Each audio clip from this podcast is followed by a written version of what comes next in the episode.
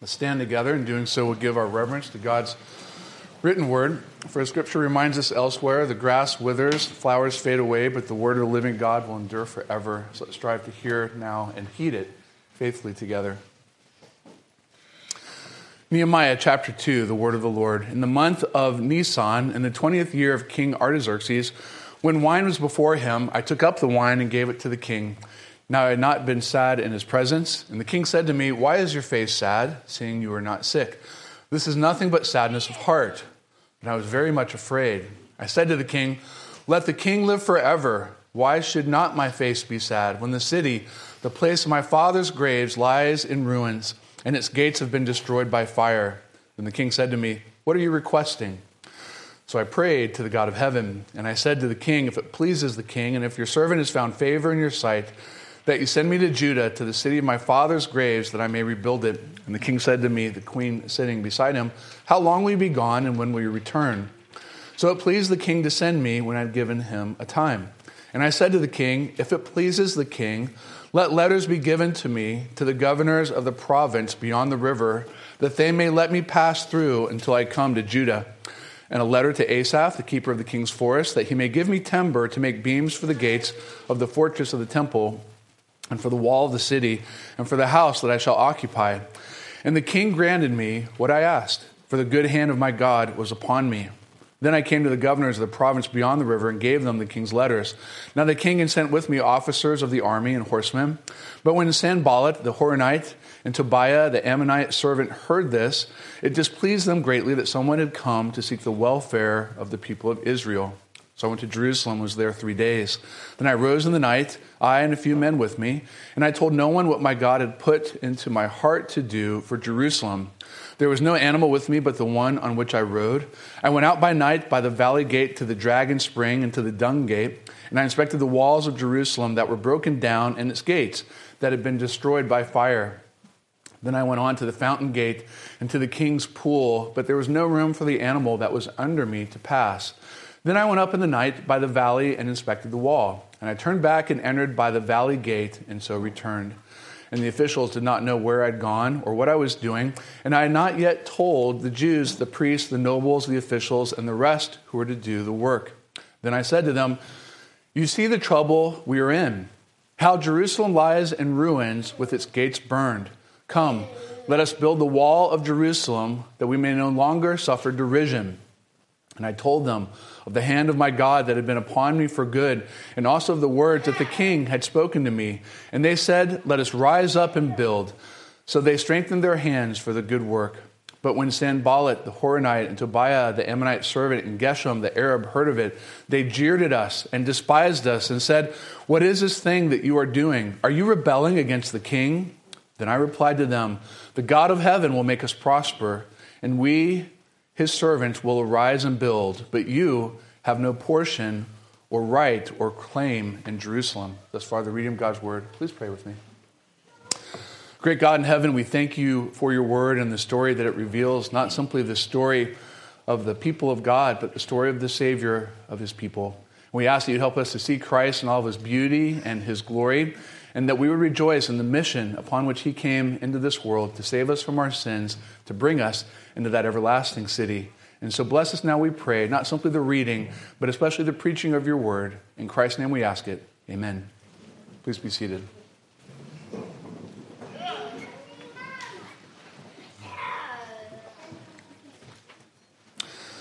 few weeks ago, and even somewhat last week, I made the point that missionaries are not born, they are made. And in a certain sense, I want to play with that theme just a little bit and, and ask the question this morning what, what makes a person great? What makes a person great? We have nicknamed a, a generation the greatest generation. And some of you have heard that phrase, and some of you have probably grown up uh, with a lot of respect for that phrase and that generation. And other, others of us are a little bit younger, don't know it quite as well. The great generation, or the greatest generation, as is referred to, are those who were born uh, roughly between 1901 through 1927. And in particular, they would be those who lived through not only World War I, but the Great Depression as well. Uh, my grandpa, Poppy Joe, as we called him, was born at the very backside of what is referred to as the Great Generation, but in my mind, uh, he lived up to it in a lot of ways. I, I, remember him as this much older man who, although he was advanced in years, he had pipes, not simply arms. The guy was ripped. He was a plumber.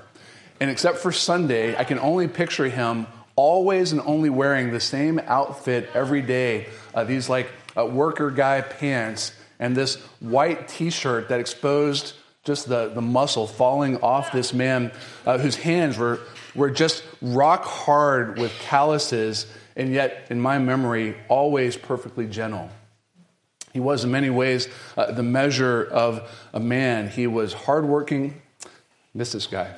Faithful husband, faithful father, wonderful grandpa, a very simple church going man who loved his family dearly. And I, would probably say uh, he was the greatest man I ever knew. Such was the greatest generation. What makes a man great in the sight of God? Well, this morning uh, we are looking at one of the great men of the Bible, and that is Nehemiah, who takes up this mission trip and experiences three things along the way the favor of the king, an arrival in style, and then opposition that he engages from the enemy. That's the structure of our sermon. We'll follow it through the text. So Nehemiah now is going on a mission trip. And again, missionaries are not born, they are made. Chapter 2 of Nehemiah is, is kind of like the beginning of a great movie. Several interesting scenes set in motion uh, the rest of what is to come.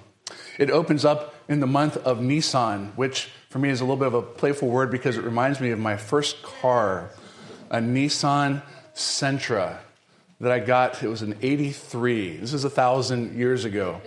This is back before they had power steering, when you actually could get a workout just driving by turning a car. But it's not that kind of Nissan. It's spelled differently. But there is something important about the mention of the timing here, what takes place in Nehemiah chapter 2 at the beginning of the month of Nisan. It's a way of highlighting, in particular, how long Nehemiah, this great man, this missionary whom we are now slowly getting to know, how long has Nehemiah been praying? If you compare this date in the month of Nisan with the previous date given earlier, it highlights, now watch this, Nehemiah has been praying and fasting for about four months. That's quite a sustained period of time to pray and fast. That's not to say that he ate nothing at all. Uh, there are fasts where you eat nothing, and there are fasts uh, where you limit things remarkably for the sake of spiritual focus. That is what Nehemiah has been doing now for months. He's a remarkable man of prayer. He's a remarkable man of prayer who's been praying and fasting now these four months because the burden of Israel is upon, upon his heart. That is what makes the man Nehemiah. The burden of the people of God is upon Nehemiah's heart. And so, on the one hand, we're told that Nehemiah has been praying and fasting, willfully afflicting himself in prayer for the people of God. The month of Nisan in the Persian calendar would be like New Year. And the, and the scene really opens up with King Artaxerxes effectively at his own New Year's party. This would be a Persian holiday on their calendar, and you begin to sense the formation of a little bit of tension. Here is Nehemiah praying and fasting at the Persian New Year in the presence of the king. And what is Nehemiah's job? Well, he is a cupbearer. And if it's New Year's Eve for a Persian pagan king, and you are a wine bearing cupbearer, wine pouring cupbearer, this is a busy night. This is a time of drinking wine and celebrating for the Persians and especially for their king. So here we find King Artaxerxes on what may be something like a New Year's Eve party, and Nehemiah, his cupbearer, looking afflicted. You begin to sense not simply the awkwardness, but potential tension. Why? Because the Persians are partying, but Nehemiah is sad. Even Nehemiah himself states the awkwardness of it uh, in that he had not been sad in the king's presence before. This is not a posture that he is known for. This is not a countenance that the king has seen on Nehemiah's place before. And even, even more important, uh, there's something actually inappropriate about Nehemiah being sad in the presence of the king. Servants were to keep their personal lives personal. Servants were not to come before the king parading their frail emotion, especially upon festive occasions. Professional etiquette was required, and the violation of which could be death. In other words, if you're a servant to a Persian king, uh, the implication is leave your personal problems at home. Never come into the king's presence and sadden him. Reminds me of a line from Julius Caesar in the Shakespeare uh, version of it, uh, where Caesar says this Let me have men about me that are fat, sleek headed men, and such as sleep well at night. Yon Cassius has a lean and hungry look. He thinks too much. Such men are dangerous. You can see the point. In the presence of the king, he doesn't want people distracting him with their personal problems and emotion. He wants uh, those that are sleek, fat, and cheerful. Nehemiah is a potentially dangerous man, and he is certainly in a dangerous situation. So Artaxerxes asked him the question, Why are you so sad? And immediately we are told Nehemiah's internal reaction I was very much afraid. He realizes, the king sees, my skin tone is a little bit off. The king can tell I haven't been eaten. The king can see the redness in my eyes from sadness of heart. And Nehemiah is rightly very much afraid. Uh, this could be a very short book. This could be the end for Nehemiah. To be sad in the presence of the king was a breach of protocol. Nehemiah's reaction might have been, rightly and understandably, to begin to plead for his life to blow it off, to make up excuses, to even apologize. But instead, what Nehemiah does next is actually rather amazing. He does not plead for himself, he does not render an apology. In fact, in many ways, he abandons himself and he pleads the case of his people, the people of Jerusalem, the city of Jerusalem. Notice how he refers to it, verse 3 The city of my father's graves lies in ruin. He's referring to Jerusalem.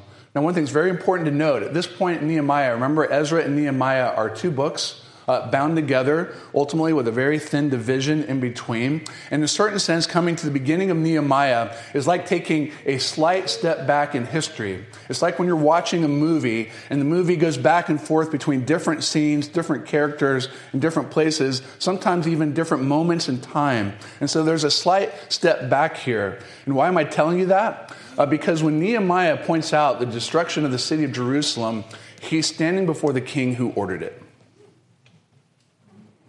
And there's a rub.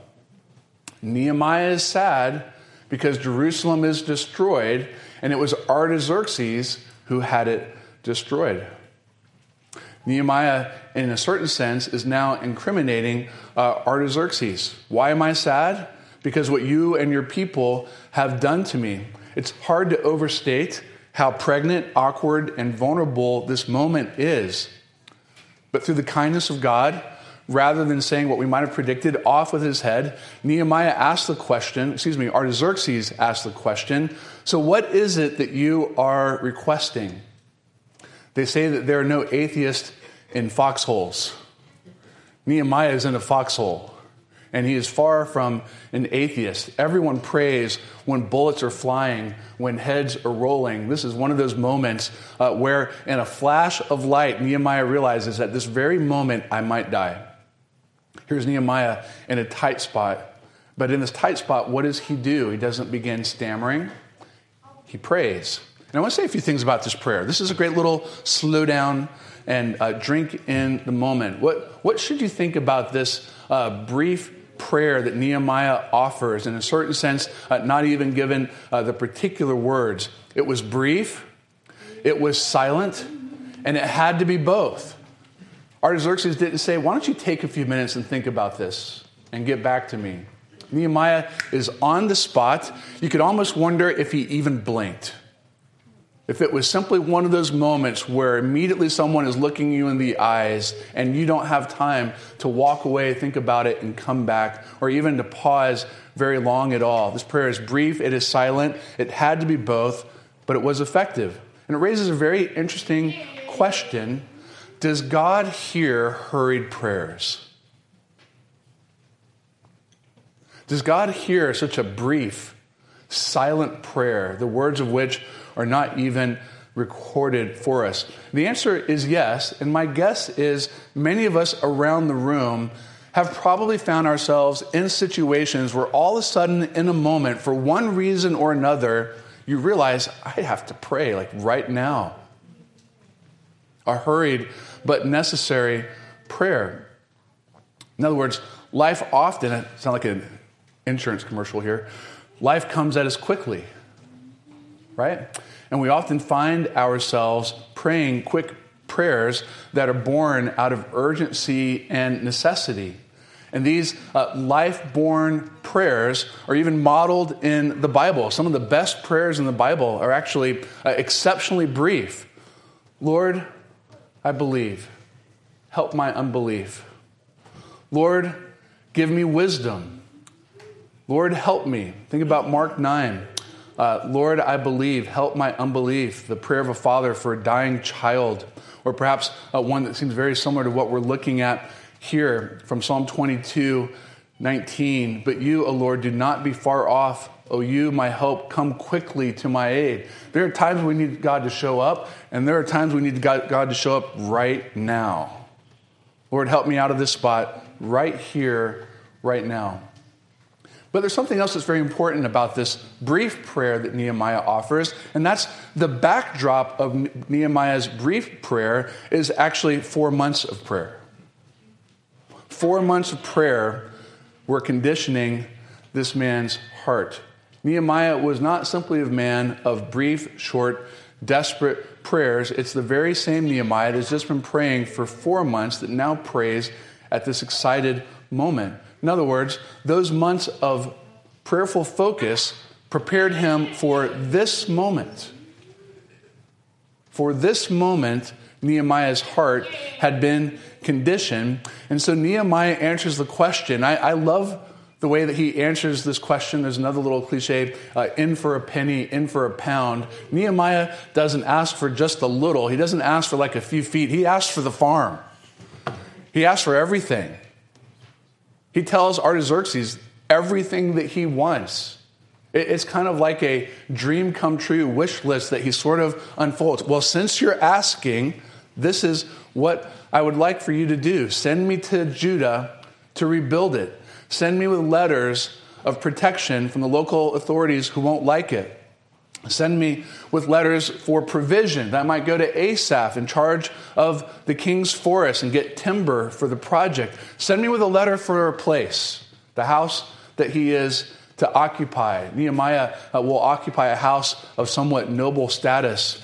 The king asked Nehemiah how long he will be gone, and upon answering, almost like that, the king was pleased to send Nehemiah.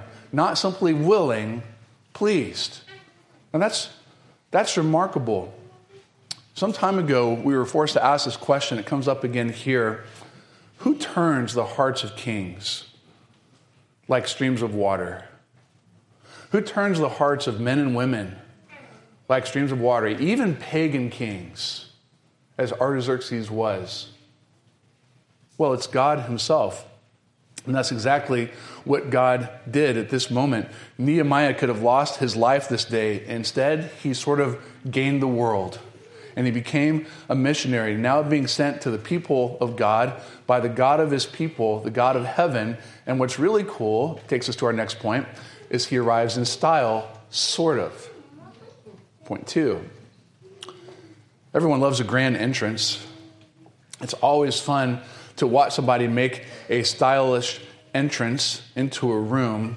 Uh, Nehemiah may not have had a theme, a theme song playing when he rolled into Judah, but he certainly did make quite an entrance. In other words, it would be no small thing for this man sent by King Artaxerxes with letters in hand, uh, this Persian palace servant to come into this small outlying town of Judah and Jerusalem with an armed guard and letters for the king. This is the kind of thing where, from a distance, when you see this royal entourage sauntering up on horseback, you realize somebody important is coming, something significant is happening. And then comes Nehemiah with letters from the king to rebuild the city and its walls. This is a big deal. This is a punctuated moment. You have to pause and imagine the look on their faces when they realize who this man is and what he has come to do, and the fact that he has letters from the king and the king's armed nobles there to enforce it. It's for this reason I think that you're given the names of the local rulers and even uh, given their, uh, their details, where they are from. Uh, remember, people in the Bible didn't have first and last names, but they had places of origin. They had sort of national description, and that's what we are given. It's like a narrative, narrative way of saying, time to meet the other team. When I was a little boy, another fascination that I had was World WWF, World Worldwide Wrestling Federation. I was fairly persuaded it was real when I was a child. It was fake, but it was as entertaining as it was fake. One of the most awkward moments I've had in ministry was mentioning from a pulpit, as I just did right now, that I was persuaded that, that wrestling is fake. And it is. And then after church was rebuked by a man who was serious and seriously calling me out for calling WWE as it is now or WWF uh, fake wrestling. Anyway, this has very little to do with Nehemiah. But the point is, if you remember any of that, you remember they all had these really cool names that made them sound scary or, or larger than life and threatening. And, and the good guys had cool names, and the bad guys had bad names. So the bad guys here are listed Sanballat, the Horonite, Tobiah, the Ammonite servant, and then later, verse 19, Geshem, the Arab. If you're an Israelite, if you're a Jewish reader of the text, you recognize those names. You recognize the Horonites. You recognize the Ammonites. You recognize the Arabs. These people are never known as Israel's friends. This is like going back to the conquest and saying, These are the ites of the land, the enemies of the people of God, no friends of Israel. That is the point. And we are told that it greatly displeased them that someone had come, and this phrase is great, to seek the welfare of Israel. These three men, Sanballat, Tobiah, and Geshem, were greatly displeased that someone had come to seek the welfare of Israel, not just rebuild the city walls, but to show care for the people of God. Let that sink in.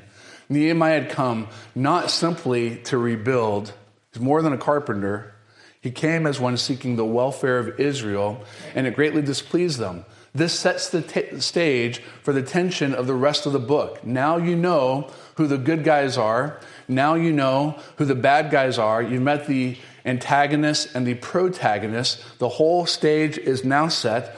No good movie or book comes without opposition. Every story has a bad guy in it. And in the biblical story, the bad guys are always connected to a bigger story, the seed of the serpent. These people, these nations, this is uh, like uh, the opposite of the Justice League, is those who are in league with Satan of old, always opposing the people of God, always thwarting the plan of God to seek the welfare of the people of God. This is not a new tension. These are new names, but this is not a new tension. Their characters will be developed, but so also will the character of Nehemiah. If Nehemiah has been portrayed as a man of prayer and piety, the next scene shows us that he is cunning and wise. For the next several nights, Nehemiah will sneak out to inspect the walls. This, just to me at least, looks like absolutely fantastic, uh, boyish fun sneaking out in the middle of the night and stealthily going around the city looking at holes in rocks. Only a few men join him, likely his armed guard.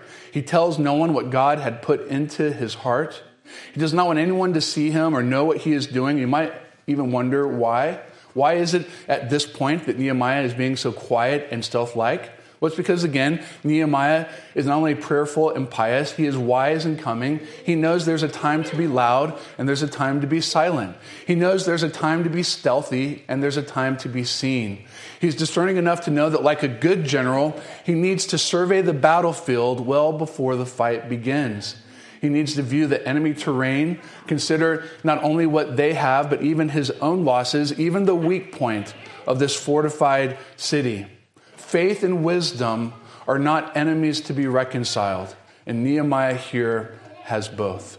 Both are needed in times of war. Both are seen in great men. Both are seen in great men and women. Both are seen in missionaries when faith and wisdom work together. So, Nehemiah, the prayer warrior of chapter one, is now Nehemiah, the spy in chapter two, sneaking around like Batman in the night. I think I've mentioned all of my heroes, just about. And I love the names of the places that he goes to or through. Think about these names. It sounds like a scene out of The Hobbit. The Valley Gate, Dragon Spring, Dung Gate, probably not my favorite, Fountain Gate, the King's Pool. Just think about it for a moment. How many of history's great writers, Tolkien, Lewis, Bunyan, Harriet Beecher Stowe, were inspired by stories and even little details like this, right? Uh, God's not simply a storyteller, He's a great storyteller. He writes not only great songs, He tells a great story with little details that fill in uh, the picture. But one thing remains, and it's our final point Nehemiah has yet to engage the opposition. So we'll think about that for a few moments. Verse 17 is almost a scene like Nehemiah the general calling in the troops. The very same people that he had not told what he was doing just a little earlier, he now gathers to him. We're given a list of them in verse 16. The officials did not know where I'd gone or what I was doing, and I had not yet told the Jews, the priests, the nobles, the officials, and the rest who were to do the work. Then, verse 17, then I said to them, this is the point where he now calls them together. Having surveyed the scene, he now reveals the need of the hour and the plan. Again, if great men are not born, they are made. This is the making of a great speech. Where the situation itself draws into profound clarity the need of the hour and the plan. It's hard to imagine. There's not a little bit of Gandalf or Stonewall Jackson embodied here in the spirit of Nehemiah. You know what I mean? Perhaps even a little bit of both. He shoots straightforwardly with them when he says, We're in trouble. This is not good. We are in a pickle here. How many different ways can you say it? We are in trouble. Let us rebuild. Why? Now, this is important. Make sure you capture uh, this, what may be a subtle but significant transition. Uh, we are in trouble. Let us rebuild, not just for safety's sake, but to end this derision. This language of derision comes up again at the end of the chapter when these ites again deride Israel for what Nehemiah seeks to do. But it's very important language in the Old Testament because it's not simply the language of mockery between people, but ultimately the curse that Israel has lived under. Israel is still under the curse, and its broken walls and open borders were evidence of that curse. Nehemiah has come not simply to rebuild the wall for safety's sake, he's come to remove the curse and to end the shame that has been upon Israel now for many, many decades. That's why this is not simply a carpentry trip, this really is a mission trip.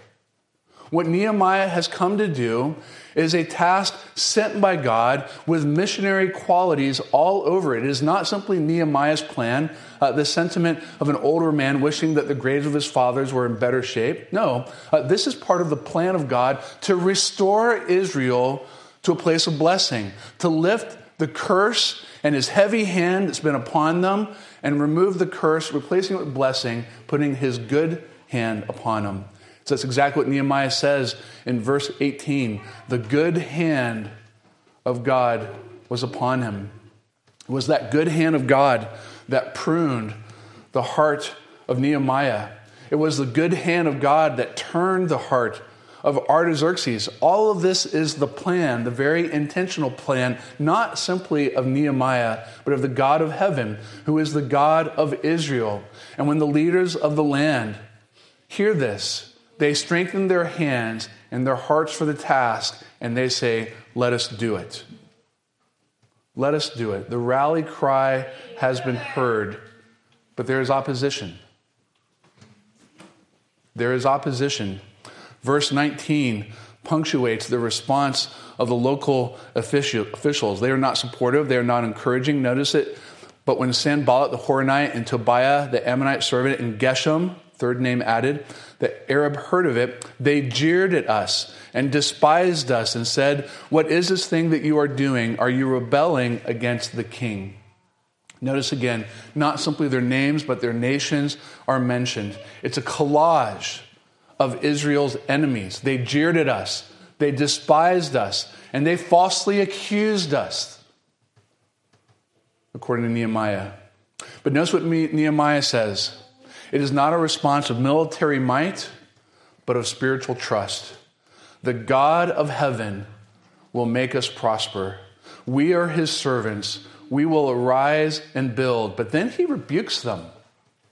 He doesn't simply say what God will do for them, he also says, in a certain sense, what God will not do for the opposition. But you have no portion or right in Jerusalem. Again, this is clearly a spiritual battle. The language of portion and right is inheritance language. The land of Canaan was to be Israel's portion. This inheritance was to be their right. These are the descendants of Abraham. Uh, this land upon which they stand and over which they now debate with the opposition uh, is land that God had promised to Abraham and his descendants after them. And the only reason Israelite is out of the land is because of their sin. In a certain sense, Nehemiah is saying to these three men, You are trespassing. This land belongs to God and he gave it to us. It is their inheritance. It may be their sin that has expelled them, but God's grace is about to restore them. I want to pause and ask a question now, and that is when we see this story, what is it that God ultimately wants us to see? Is it simply the story of a great man named Nehemiah, a prayer warrior uh, who turns stealthy spy, who now becomes something of a military leader and a carpenter all at once? quite a lot for one guy to occupy. But is, but is Nehemiah the hero of the story? And is simply rebuilding the walls of Jerusalem the plan of God?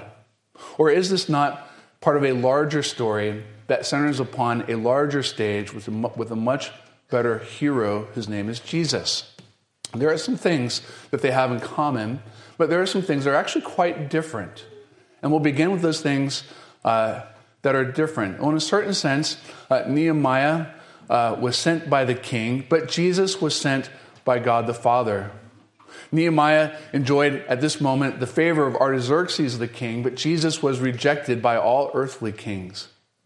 Nehemiah was sent with letters that were protective of him, that shielded him from opposition, Jesus was sent with no such letters to shield him. Nehemiah was given a place, uh, an arguably uh, provincial, large, uh, protected place to occupy, like a governor's home or mansion in Judah while he rebuilt. Jesus had no home here to call his own. Nehemiah asked the people for help in his mission. And for Jesus, there was no one that could.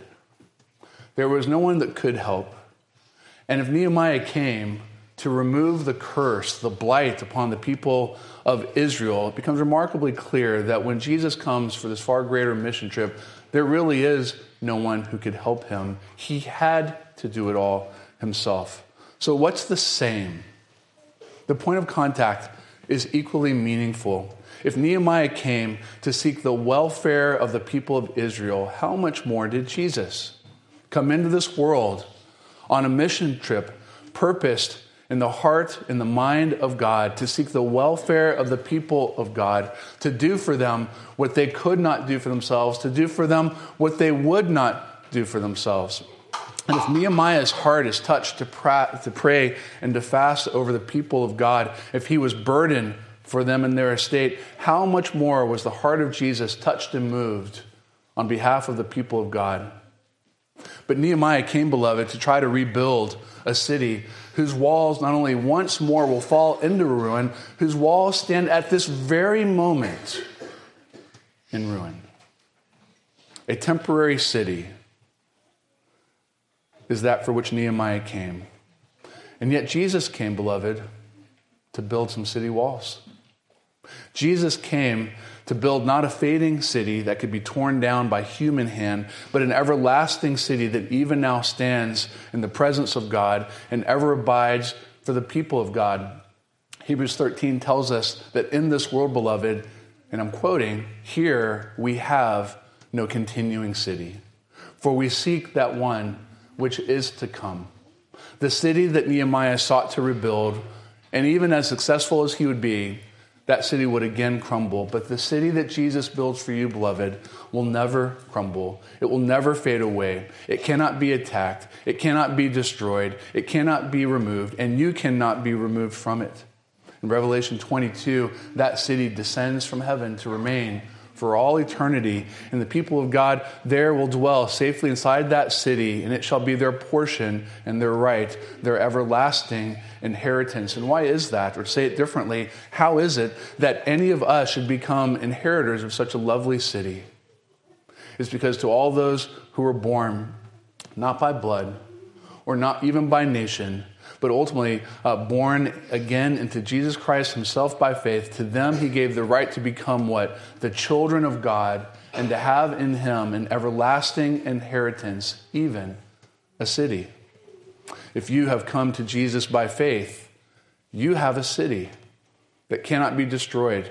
You have an inheritance and a portion that cannot be taken. If you have not come to Jesus, you are still on the outside and in a place of great threat.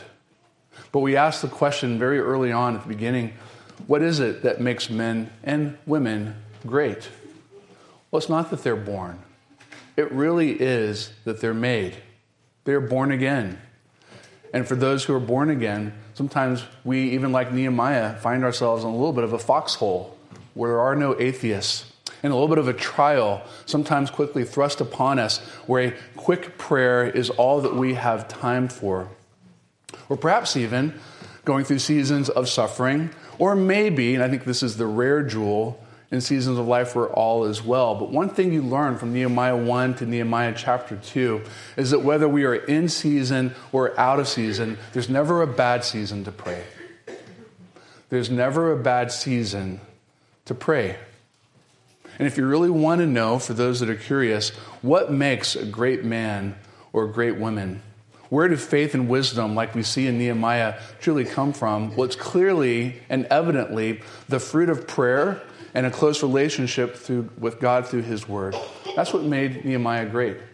He was a man of prayer, he was a man that was close to God, close to God's Word, and then difficult times thrust him upon the scene. That's where heroes came from. That's what made uh, the great generation so great. It's not that they were born great, it's that through hard situation, they rose to the occasion. For the people of God, what makes us ultimately great in the sight of God and enables us to rise to those occasions, it's the very same thing as it was for Nehemiah. The good hand of our God is upon us. Let's pray.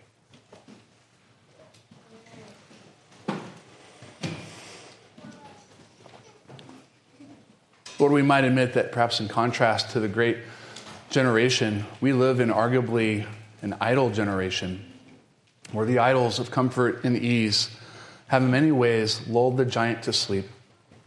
And being so well padded and afforded so many luxuries, it's hard to even contemplate things like self sacrifice, sustained periods of prayer, even fasting on behalf of others. But we recognize, O oh Lord, uh, that history is in many ways something like a slinky. It's not a straight line with no repetition, nor is it a circle endlessly going round and around and around. It has a beginning and an end, but many scenes, many stages look familiar if we carefully look at history. And we recognize that the people of God embody a story. The people in Nehemiah's day embody a story teaching us that there are moments when we need to pray and to do that briefly and, quickly. There are seasons where we need to pause and humble ourselves, perhaps even pray and afflict ourselves on behalf of spiritual realities that are larger than us. And there are also moments in life when we are called to rise to the occasion. And this is when great men and women are truly born, when the hard providences, the hard realities of this present evil age cause us uh, to set ourselves and even our own personal concerns aside for the sake of the well being of others. And so we thank you that Jesus was willing to do exactly that. He came into this world not to seek his own comfort or ease, but the welfare of his people. And that the good hand of God was upon him all the days of his life. And that the good hand of our God is upon us all the days of our life. So help us to trust you, help us to follow you, help us to live according to your word. And if you're pleased, O Lord, even from among us, be pleased to raise up great men and women. In Jesus' name we pray. Amen.